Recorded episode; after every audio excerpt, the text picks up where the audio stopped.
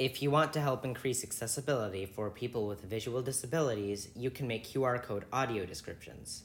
If you don't know how to create accurate and detailed audio descriptions of infographics, keep listening.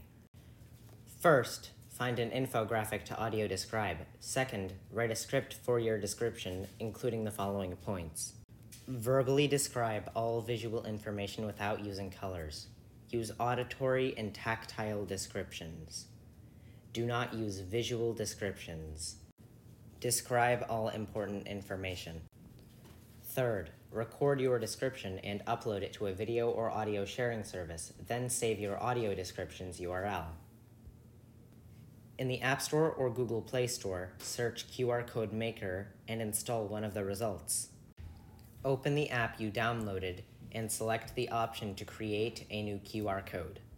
Put your description's URL in the URL box or text box. Select a size for the QR code if it gives you the option. Tap the Continue button and save the QR code. Put the QR code on the top left corner of the infographic. Now, people will be able to access the audio description by scanning the QR code.